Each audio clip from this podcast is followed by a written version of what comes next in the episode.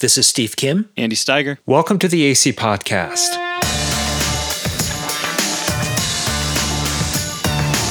On this podcast, we want to help you speak the language of our culture and address questions raised with intellectual honesty, gentleness, and respect.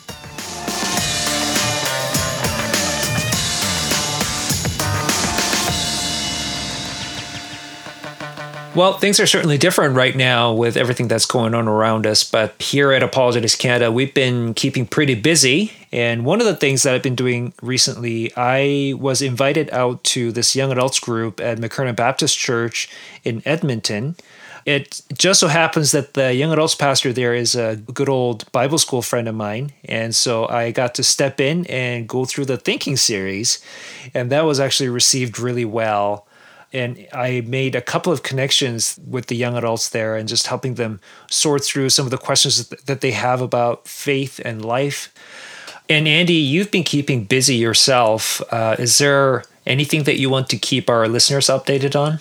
Hey, Steve. Yeah, it's been a busy but really exciting time for doing ministry, which I think might surprise our listeners, given that the pandemic is really reshaped how we do ministry and, and what it's like doing speaking engagements. It's been really incredible that ministry continues. And it's exciting to see the different opportunities that God has uh, made available. So yeah, most recently I've been teaching the the thinking series actually to master's students. It's a intro. It's like an apologetics course, I should say, that's geared for a master's level, and and I've been loving that. And then as well, I did an interesting speaking engagement that is the start of a number of of speaking engagements I'm doing across Canada with an accrediting body called ACSI that oversees Christian schools, not just here in Canada, but globally. And so this last week, I spoke to Christian teachers across British Columbia. And next week, I'll be in Alberta. Then after that, in Manitoba and then potentially into Saskatchewan. So we'll see how that all progresses. And it was, yeah, it was a, an exciting time to be able to engage with teachers.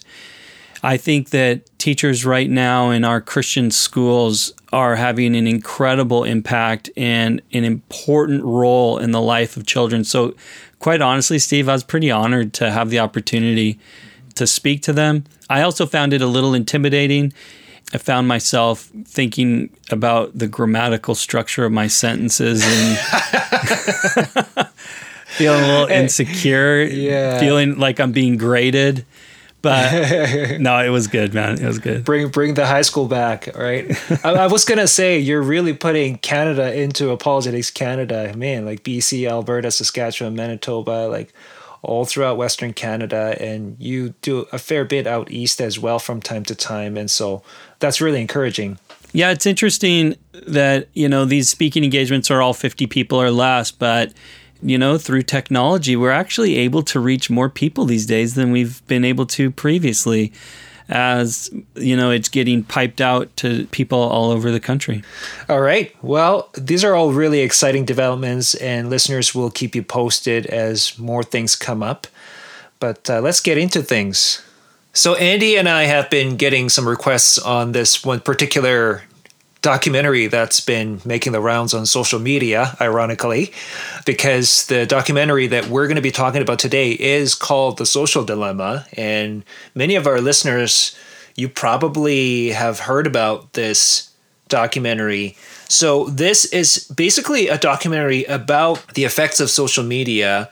Uh, and we're hearing about this from the insiders in the tech industry and uh, how this was created to be used for everyone to stay connected and things like that. But now it's morphing into something rather different. And so my wife and I, we sat down a little while ago to watch it, and I was greatly disturbed. After we watched it, I deleted Pinterest. I turned off all the notifications on Facebook that sort of thing. So it left quite an impression on me. What about you, Andy? What was your reaction after watching the documentary? Yeah, I've kind of been stewing on this for uh, a while. This was brought to our attention quite a while ago when it first came out. Listeners might be wondering why are we just talking about it now? And that's because we have to wait for you listeners to actually see it so that this whole thing isn't a spoiler alert. Uh, so I've get, I've been kind of like stewing on this, Steve, for a while, waiting to address this issue. I have mixed emotions about the the documentary. My wife was like you; she kind of went into high alert, and mainly she worries about our kids, and for good reason. But basically, wants to take away all all technology from our children and live an Amish life but I, I don't know. I kind of have more of a balance, I hope, perspective of this. So I'm mm-hmm. looking forward to discussing this because I think that there's some really helpful insights mm. in the show. But I actually think that there's some issues with the show as well. And mm. particularly the way that they go about using a lot of the tactics that they're condemning in the show. Because there's a lot of scare tactics that are that are used in it that I don't think are helpful. Mm-hmm. Okay.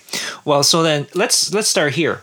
Just so our listeners have an idea as to the kinds of people that have been consulted that you see on social media, we have people like Tristan Harris, who was former design ethicist at Google. I didn't even know there was such a position, uh, but apparently there was a design ethicist. And then he's also the co founder of Center for Humane Technology. And then there's Tim Kendall, who's the former executive at Facebook, former president of Pinterest. And then Aza Raskin, who's former employee of Firefox and Mozilla Labs, co-founder of again Center for Humane Technology. A number of these people actually came together to found Center for Humane Technology. I found, and then you have guys like Justin Rosenstein, who's former engineer at Facebook and Google, co-founder of Asana. These are guys that are actually insiders working for these companies that are now being critiqued for the kinds of things that they created. And the alarm bell that they're ringing, for one, is that social media it was originally conceived of as a way to keep people connected and those kinds of things but the algorithm that they've created is now taking a life of its own and now all it wants to do is basically they're competing for your attention that's what tristan harris says over and over again like there are these different companies now that are all competing for your attention to do what to make money through the advertisers. In other words, it's the advertisers that are the customers, and then we are the product. So, in this documentary, let's go from here. In this documentary, you follow the story of this fictional family and their life with social media, and that's what kind of gives it life, so to speak. And what you see is there's this young um, high schooler who is deep into social media and the algorithm in things like Facebook and these other social media platforms that are kind of personified in these three characters, and they're all manipulating him. And there's this polygon picture that represents this young high schooler who just kind of like a limp marionette, just turning around as the algorithms manipulate him, kind of a thing. So there's the theme of dehumanization in there. I think many people would find that alarming because they would think to themselves that we are the customers but in fact no the advertiser the, uh, uh, are the customers and you are the product. There's a lot to unpack there steve. The let, let's let's just start to to tease this apart because there there's a there's a number of different moving parts here. One of the issues that you that you bring up as you summarize this uh, documentary and I find quite concerning is I think that the portrayal of the family is pretty accurate with regards to the depth in which young people and older people alike can be absolutely consumed by their devices such that you know you have this family that are bringing their devices to the dinner table with them and there's this one scene in particular where you know, the mom wants all devices to be put away at dinner time. And yet, this is a challenge that is at the end too much for the the younger kids like they just can't even in fact i found it really interesting the the younger sister in the family she went so far as to just take a hammer to that jar to break it to get her device and just leave the dinner table yeah. right and i found it really poignant it is because there's so much truth to it. This is something, Steve, you and I have dealt with for years in the classroom. Uh, I, Yeah. as a professor, I refuse to teach a class with students that have devices. So, as you know, because you and I have done a lot of team teaching together, we always have students put their devices away. I often don't even let students use their computer in my class, and absolutely no phones in the classes I teach because students cannot police themselves. I mean, Steve, you've seen it. It's just ridiculous. As soon as that phone vibrates or pings, it's like Pavlov's dog. They can't help themselves and they find themselves reaching their hand in their pocket and pulling out their phone. That's one of the themes from the documentary that uh, because all these tech companies are vying for your attention, uh, what they have to do is employ psychology. It's not just as benign as distracting you with, say, puppy videos and things like that, which I do love, by the way. Steve, no, you're, you're one of those, Steve. Yeah, I watch uh, military surprise homecoming videos and No, puppy videos. no, those are Steve. those are my guilty pleasures. I don't. But, I don't uh, even know what to say about that. Can, can I just take a moment to process that? All right, I'm ready to move on. It's not just as benign as these kind of puppy videos, but because in the documentary, one of the things that they sh- show you is these algorithms. They want to get your attention with whatever the algorithm quote unquote knows that you're attracted to right so then they will i mean it's it's out it's an algorithm it's not like it actually knows it but all that it does is well you've interacted a lot with this one particular person before so that's what we're going to bring up to get your attention. So in the documentary you see the young high schooler who takes on this challenge to go i think for about a week without using any devices. And it's like day two day three and the algorithm um, as personified in the, these three figures or whatever they're freaking out something's wrong something's wrong. And so in order to get his attention they start bringing up notifications that have to do with his ex-girlfriend because you know again the algorithm quote unquote knows that that's what's going to grab his attention. So there it can turn pretty sinister. You can appreciate with what you're saying, Steve, of algorithms that are designed to keep you online or designed to show you ads have as a component of that an addiction factor at play. And businesses have lost sight of the user and this is something that's brought up in the film. You know there's only two industries that use that sort of terminology. And what what, what was it drug dealers and social media companies some some to that effect right?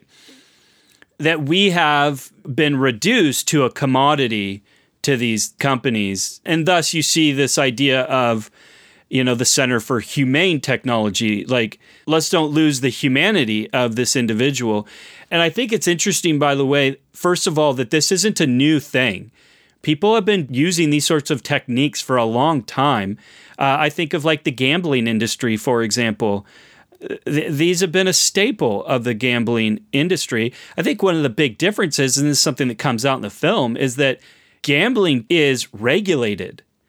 And, and this is one of the problems that we have with social media is it's using a lot of these manipulative tactics, yet doing so unregulated. And now, listeners, before we continue, a message from our very own Steve Kim. Are you in a small group reading Andy's book Reclaimed together? You might be interested to know that there is a digital study guide available for download. You can use this free resource as a discussion guide in your community group or book club. Download your copy today at reclaimedbook.info. Again, the free digital study guide is available at reclaimedbook.info. And now back to our podcast. Now, now, Steve, I want to play the devil's advocate a little bit here because I do sometimes think that we demonize the internet or we demonize social media or we demonize advertising. And I feel like we've forgotten that these things have all been a part of our society for a long time. For example, there once was a day when I would get home from work and the first thing I would do was to go check the answering machine to see who called. Or There once was a day when I would watch TV and my TV show would get interrupted with a two and a half minute commercial. I think you're right that this isn't anything new. When we talk about technology, and, and we've done this before, where when we talk about human enhancement, for example, and how genetic engineering and cybernetics, uh, using these technologies, we're going to basically erase ourselves out of our species, those kinds of things, and all the dangers that come with it. Uh, we often point out technology itself isn't the problem because this has been around for a long time. As we speak right now over the internet using this platform with a microphone and everything, this is all enhancement. This is an enhancement in communication. I'm wearing glasses, I'm wearing a hat, I'm wearing clothes. These are all enhancements. I remember seeing one image from, I think it was like back in the 50s and 60s or something like that. I remember it being a black and white picture because people were talking about how social media and, and, these kinds of technologies are really separating people, alienating people, and there's some truth to that. But again, it's not like this hasn't been around because in this photo, what you see is a bunch of men sitting on the bus, each with his own newspaper. And that's all they're reading is just the newspaper. They're not talking to each other or anything like that. And so what we have is sort of more of the same in a sense, I think. Yeah, because think about that, Steve. Let's just take a moment to zoom in on that. There once was a day we used to read the newspaper or watch the news on TV. We don't do that anymore. I can't even tell you the last time I watched the news on TV or that I read news from a newspaper. So here's my point, and this is where I think some sort of balance has to be struck. How am I supposed to know what new products are out there? If you think about it, there are very few ways to advertise these days. I know this might sound weird to listeners that I would even be advocating for this, but I think that there's just a practicality at some regards to advertising. And in fact, I actually like being advertised to at some level because I want to know what's, what's, out, out there. there. Yeah, exactly. Yeah. You know, uh, one memory that I have of living in Korea is going to these uh, markets, like traditional markets or whatever. And so this is like a market district just lined with different shops and people typically have their stuff out in front of their shops. And you know what everybody's doing? Everybody's yelling hey come look at my stuff right? Everybody it, all the merchants are competing for your attention by yelling. And we've got 50% off here. Buy one get one free those kinds of things when people typically think about that, they don't think about it as advertising, but it is. Yeah. Right? Because we, we think advertising is in like printed on a newspaper or or something you see during commercials on TV or those really annoying banner ads that you get when you're playing a game on your phone or something along those lines. But really, it, this is just a different form of the same thing. They're vying for your attention. It's interesting to me how annoyed people get over ads on Facebook. But I'm like, man, that's the way that the world goes round. That's the way that things have, have always worked. And ads are the reason why Facebook is free or or YouTube or whatever. Like that's that's the way that they work. And in some ways, when they're working properly, it can be really nice in that if there are certain things that you like or that you're interested in, maybe it's Christian music or whatever, and then they can let you know when some new song or maybe you like a specific like for mm-hmm. example me there's different artists that I really enjoy and when they're coming to concert I would like to know that. Yeah. Well then that becomes actually quite helpful. But but here's the problem though. And I think that we've got to so I kind of want that's where I was saying I wanted to take more of a balanced perspective here because I, I kind of want to say, hey, listen, I think social media can do some good stuff here. Yeah. The problem is and I think the film does a really good job of highlighting the social media can do some really negative things as well. One of the things they point out is the polarization. Yes. Politically, right? And I thought they did a really good job of actually um, not being partisan on this. If you noticed, uh, they were trying to portray a, an extreme political group And so then they did extreme center instead of extreme right or extreme left. And I think that was very intentional because they probably didn't want to alienate any viewers. And I thought that was actually a smart move. But um, either way, what, what you have is these people, again, because of algorithms are set up so that it's going to bring to you what you are interested in they want to show you more of and so once you start for example you know looking into conspiracy theories that's all you're going to get because that's what you're interested in that's what the algorithm wants to do in order to keep you engaged online this is referred to as confirmation bias what you begin to see is whatever your bias is whatever your bent is it just gets confirmed as you begin to see more and more of the same thing. Yeah.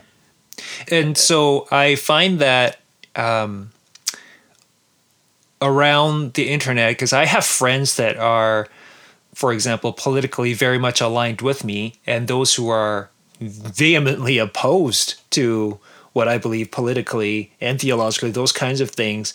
And I do that in a sense very intentionally because I want to be able to kind of see what they're saying, what kinds of things they're sharing. I mean, that's not perfect, but it's better than nothing, I thought, right? And what I find that is on both sides, people often say this sort of thing. Well, I can't believe that the other side believes X, Y, and Z. Are they stupid? Like, this is just common sense. Like, how could they not know this? Well, it's entirely possible that they don't know this because that's just not what they see because of the algorithm. And so, what I've been in the habit of doing these days is I try to refrain from saying, well, I can't believe so and so believes this or that, right? So, uh, for those of you listeners who have been listening to our podcast for a long time, you know that I take a very strong anti abortion stance because I've studied this issue for some time, the temptation for me is to say, well, I can't believe all these pro choicers believe X, Y, and Z. But what I've come to realize is that, I mean, in a sense, it's not surprising that my friends who are pro choice believe as they do, given their presuppositions. And once I see that natural connection, yeah, if you think it's just a clump of cells and nothing more, then you're not going to have any problems. And so I try to kind of keep that in mind when I engage on social media, when I run into people that I really strongly disagree with. I try to think of, okay, what are they seeing that I'm not seeing, and vice versa? And so, in all of that, what I've also found is that um, we have very little grace for one another online where even the smallest mistakes will be latched onto and criticized. And it's not even in the spirit of hey i want to help correct you so that you can do this better but it's more like you're an idiot. Well i think this is something actually that you might really resonate with at some level though steve with regards to what we're seeing online is we have seen a shift in north america but i, th- I think we're seeing this globally a shift, at least particularly here in North America, towards a shame based culture. And I think that the internet has really latched onto this. And it's concerning because the point being, though, to, with regards to what you're saying, Steve, is there is no forgiveness in this. That's how shame based culture works. But what we're finding, though, Steve, and, and that I would argue is that this has gone beyond just algorithms. This is also about political agendas. This is also, uh, you know, about people's ideologies, or at least companies' ideologies, or back to the shame-based culture, whatever the culture says is, you know, the right thing. And you know, it's not just individuals being shamed; it's companies being shamed right? And so those companies don't want to be shamed and they want to toe the political line, if you will. Why are they doing that? Are they doing that because they think it's right? No, they're doing that because they want to sell more product and they don't want you to not buy their product because they're not toeing whatever that social line is. All of what you're saying here really, to me, see, I, I look at social media a lot like a mirror. Like when I consider social media, it's more a reflection of who we are, I think. Because these algorithms really, it's blind. It's just doing what it's been programmed to do, which is to keep your attention. But it is us who including myself, right? Like we lack sort of the intellectual virtue to listen to the other side with patience and But but Steve, help me understand this one though. Cuz this is the part though that doesn't make sense to me and and I go this seems like more than an algorithm issue. So for example, uh, I, we live in Canada. I'm originally from the United States. All my family lives in the US and and they live in different parts of the US. And then I have a lot of friends from the US. And I am continually amazed that the news that I receive in Canada does not accurately reflect what is actually happening in the United States. Often I will pick up the phone and have a conversation with my mom, my sister, or I'll be down in the US talking with a friend or an uncle or whatever. And it is a completely different narrative. And I think those of us who have participated in this long enough, those of us who have lived in Canada long enough, this might be a surprise for you US listeners. We've been pretty aware of this for a while. We have a very slanted news that comes here to Canada. It is politically slanted. And that's one of those things that just doesn't make any sense to me, Steve. I just don't understand why over these last five years, particularly for me, have I noticed this so intensely? Like, is, is that algorithms doing that? This is not just a single cause kind of an issue, right? Any social issue tends to have different causes all working together. And so, on the one hand, you have the algorithm just showing you what you want to see. On the other hand, you have the media who's sort of the gatekeeper of our information you know and the people that work for these media groups they bring their ideology to the table in a culture where we've kind of lost the mooring of objective truth and it's all about sort of the marketability of news rather than the truth of it and so when you put all of these th- things together, that's why I was saying earlier that this, the social media is more like a mirror to me because it is everything that we're doing outside of social media that we're bringing to it now. And, this, and social media just makes it 10 times worse, I think. Maybe this is a good place for us to just kind of venture into this final aspect where what's happening online isn't staying online. That the way that uh, that we see one another affects the way that we treat one another. And social media is an indication that we are not seeing each other correctly. And it has the this way of dividing our society. And this is something that comes up in the documentary. This is something that in my book Reclaimed, I talk quite a bit about.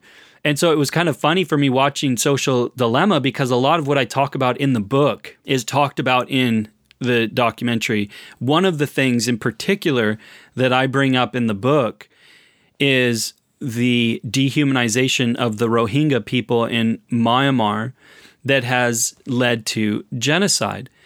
It was interesting because a couple of years ago we had George Yancey come up and participate in one of our Apologetics Canada conferences. He's a sociologist from Baylor University. And he and I, on the way to the airport, were having a debate about whether what happens online stays online. With what happens on social media, does it actually have real world impact on the way that people live, the way that people treat one another, I should say. And by the time we got to the airport, he said he was uh, 90% convinced of my of my argument. It was pretty funny. As we drove, it went from like 70, 80, you know, and by the airport, uh, I got I got to 90.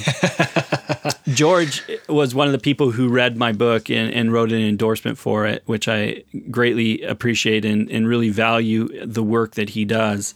And especially because, sorry, especially because he's a very careful person. Like academically, he's very responsible, I found. So if he gives you an endorsement, I think that says something about your work. Well, and it's interesting because then recently he wrote a post where he cites the book and and I had I I, I think I've now brought him over to hundred percent or at least ninety nine.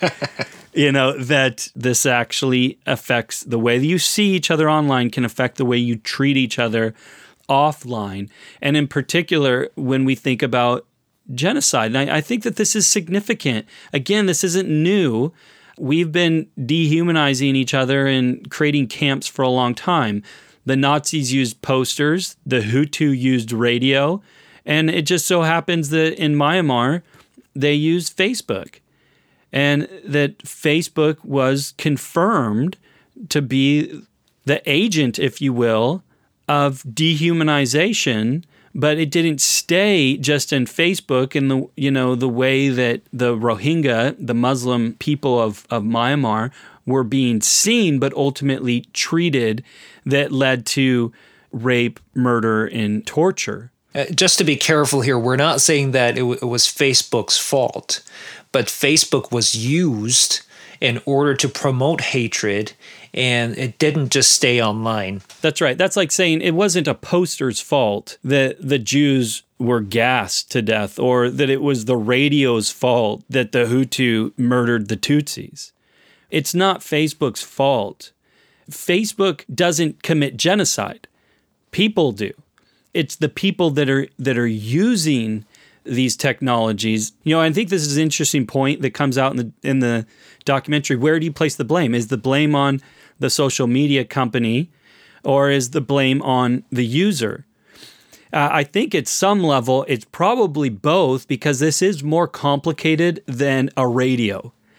A radio doesn't employ AI algorithms. I think that there is responsibility on both sides, but ultimately, genocide is committed by people. Here's the thing, though, that gets me concerned, Steve, is that this isn't just something that's happening in Myanmar. This is something that's happening right down the street. So, not that long ago, here on this podcast, we did a show. And by the way, I would encourage you, if you haven't seen the video that we created, we'll put it in the show notes. You can check it out on Apologetics Canada's YouTube channel. It's even on our website. At any rate, you and I did a show where we interviewed a transgender uh, man uh, who identifies as male. We had a show with him talking about a new resource that was being made available to schools. It wasn't like this is a is a school resource. It's just available. And we had heard that within the LGBTQ community, there wasn't agreement on this resource. So we wanted to interview somebody in opposition to it that's in that community to know why they were opposed to it. That show ended up getting me, with regards to the whole cancel culture, right? Didn't fit in the cultural narrative. So I ultimately got shamed online for interviewing this individual. I don't know how you escaped that shame, Steve, but you did. Um, I actually wasn't on that show. Oh, you weren't on that it show. It was you and oh, Terry. That, it was just me and Terry. I dodged the bullet there. and so I then was was shamed for listening to this guy, and ultimately I was reduced to the stereotypes that people wanted to reduce me to and referred to as a bigot, a fanatic, a brainwasher, and the like. This is the power of social media, though, that I think we've got to be aware of. It only took 15, 20 minutes for me to be uninvited from speaking at this school. Yeah, that was really surprising because um, to give a little more context to our listeners, you were invited, you had been invited to speak at a local high school about dehumanization. Oh, that's the irony you know. of the whole thing, isn't it? Yeah. The the in British Columbia, genocide studies is now a mandatory study that grade 12s need to do. Now that only deals with dehumanization, so they wanted different religions to come and to make a positive case for humanization. Right. And so you were invited, you have been cleared by the school and the parents, everything. You were ready to go. But then this podcast episode comes out within 15 minutes. I was surprised how quickly you got disinvited. In 15 minutes, you got disinvited. But this was what was really interesting to me. And I think this says a lot about how we can overcome or at least mitigate some of the negative harmful effects of social media is you actually got invited back not officially by the school but by the students who got upset at the fact that this christian speaker and of course it's the christian speaker who got disinvited we're so sorry this happened to you. We want to hear from you. So they arranged a meeting where you went and spoke on this. And then one of the things that you mentioned in the video that i find really fascinating was the students after you know, having pizza with you, talking to you about your research and things like that, they couldn't believe that you got disinvited. This is not an unsafe individual like they were made to believe. Well, and yeah, because it's more than just being uninvited. I was labeled by the school as unsafe. And that's the part that's just staggering to me. The school did nothing to look into whether or not these were actually true accusations that were being made against me. They were just afraid and the shame, right? They didn't want any shame on them. So in our culture today, then you do whatever you can quickly to get rid of that shame, which by the way, this is the part that also I found disturbing, is that I could even sense among some of my friends that they weren't sure how closely to associate with me after that shaming because they didn't want to get any shame on them. I mean, that I had been uninvited from, you know, a high school and that I was in the community, you know, had this cloud of shame hanging over me. I mean, that's the irony of this that I couldn't even listen to somebody on the other side. At any rate, the point in all that being, what happens then is you get this division that begins to take root. What we're seeing in our culture today is an outworking of the culture wars to such a degree that you have in this documentary the worry of civil war. Like, where is this all going to lead as we become so fractured and divided? And as as one side demonizes the other side. The other thing too that I think that uh, becomes concern is when you look historically, it was always there was always something that ignited the violence. You know, with regards to the Hutu and Tutsis, it was the death of their president in a plane crash that ignited the violence. You could see something like that happening in the United States. If Trump died in a particular way, uh, you absolutely could see that even already in the US, that leading to violence. But you can imagine then, now, if you get to a place where you can see who's on what side of a political division and you have an ignition of some sort like that, you've got a recipe for violence that's why we need to spend a lot more time with each other in an incarnational way, right? And not just on social media, because one of the things that social media does is it gives you some level of anonymity. And because you are not with each other, flesh and blood, you tend to sort of get desensitized to the fact that you are dealing with other people, those kinds of things. And that's why I brought up earlier you know your interaction with the high school students because you actually spent time with them. They got to spend time with you and they got to see you for well you with all of your you know flaws and imperfections and quirks and all of those kinds of things. That's actually a really good point steve if i could just bring this up quickly. There was a handful of students that came. They came purely out of interest because they they wanted to know why I was unsafe. It was the unsafe part that was of interest to them not that they came for you know some sort of moral reasons like you know we're going to still listen to him even though the school says they can't. It was more of like oh i wonder why this guy is unsafe and almost kind of a curiosity there. Right. Such that when they meet me and they see who i am they're like what on earth just happened? Mm-hmm. i had a number of them come up to me and say why on earth were you called unsafe? And you could tell this had quite an impact on them going, man, I just got duped by culture hard. And this is the problem with cancel culture, isn't it? You know, it's only cancel culture is just a couple steps removed from genocide. Yeah, exactly. I mentioned this once before, I think, on our podcast, but I remember sitting in intro to conflict resolution class in Bible school. And one of the things that the prof told us was if you're having a conflict with somebody else, one of the best ways to resolve this conflict is to actually spend time together. The rule is don't talk about anything that's controversial between you two, but spend time together. Go fishing, play video games together, have dinner together, just talk about random things, talk about sports, talk about the weather, whatever it is, right? And after you spent several days doing that, now it's a lot easier for you to start talking about controversial issues without actually because now you're seeing that person's humanity it's a lot harder to dehumanize that person when that particular controversial issue comes up and so i think I, i'm a big fan of if somebody wants to meet with me online, if I can, I say, can we meet in person? Like if I say have a pastoral visit of some sort, uh, if I at all can, I'll be like, I'd rather meet in person first. And this is something that you and I learned long ago in the work that we do is I, I want to hear from other sides. I, I don't want to just be stuck in an echo chamber. And I, I don't want to just be talking with people who hold my worldview, but be talking to a variety of different people, hearing from a, a variety of different voices, which requires a level of humility it requires a level of willingness to listen, a willingness to even admit that you might be wrong, and engaging with another person's humanity that allows you to actually have conversations with one another. Yeah. Well, this might be a good place to wrap up this conversation. Thank you for joining us, listeners, and thank you for bringing all of these things to our attention. We often hear from our listeners, you know, hey, could you address this? Could you address that? We do enjoy hearing from you guys.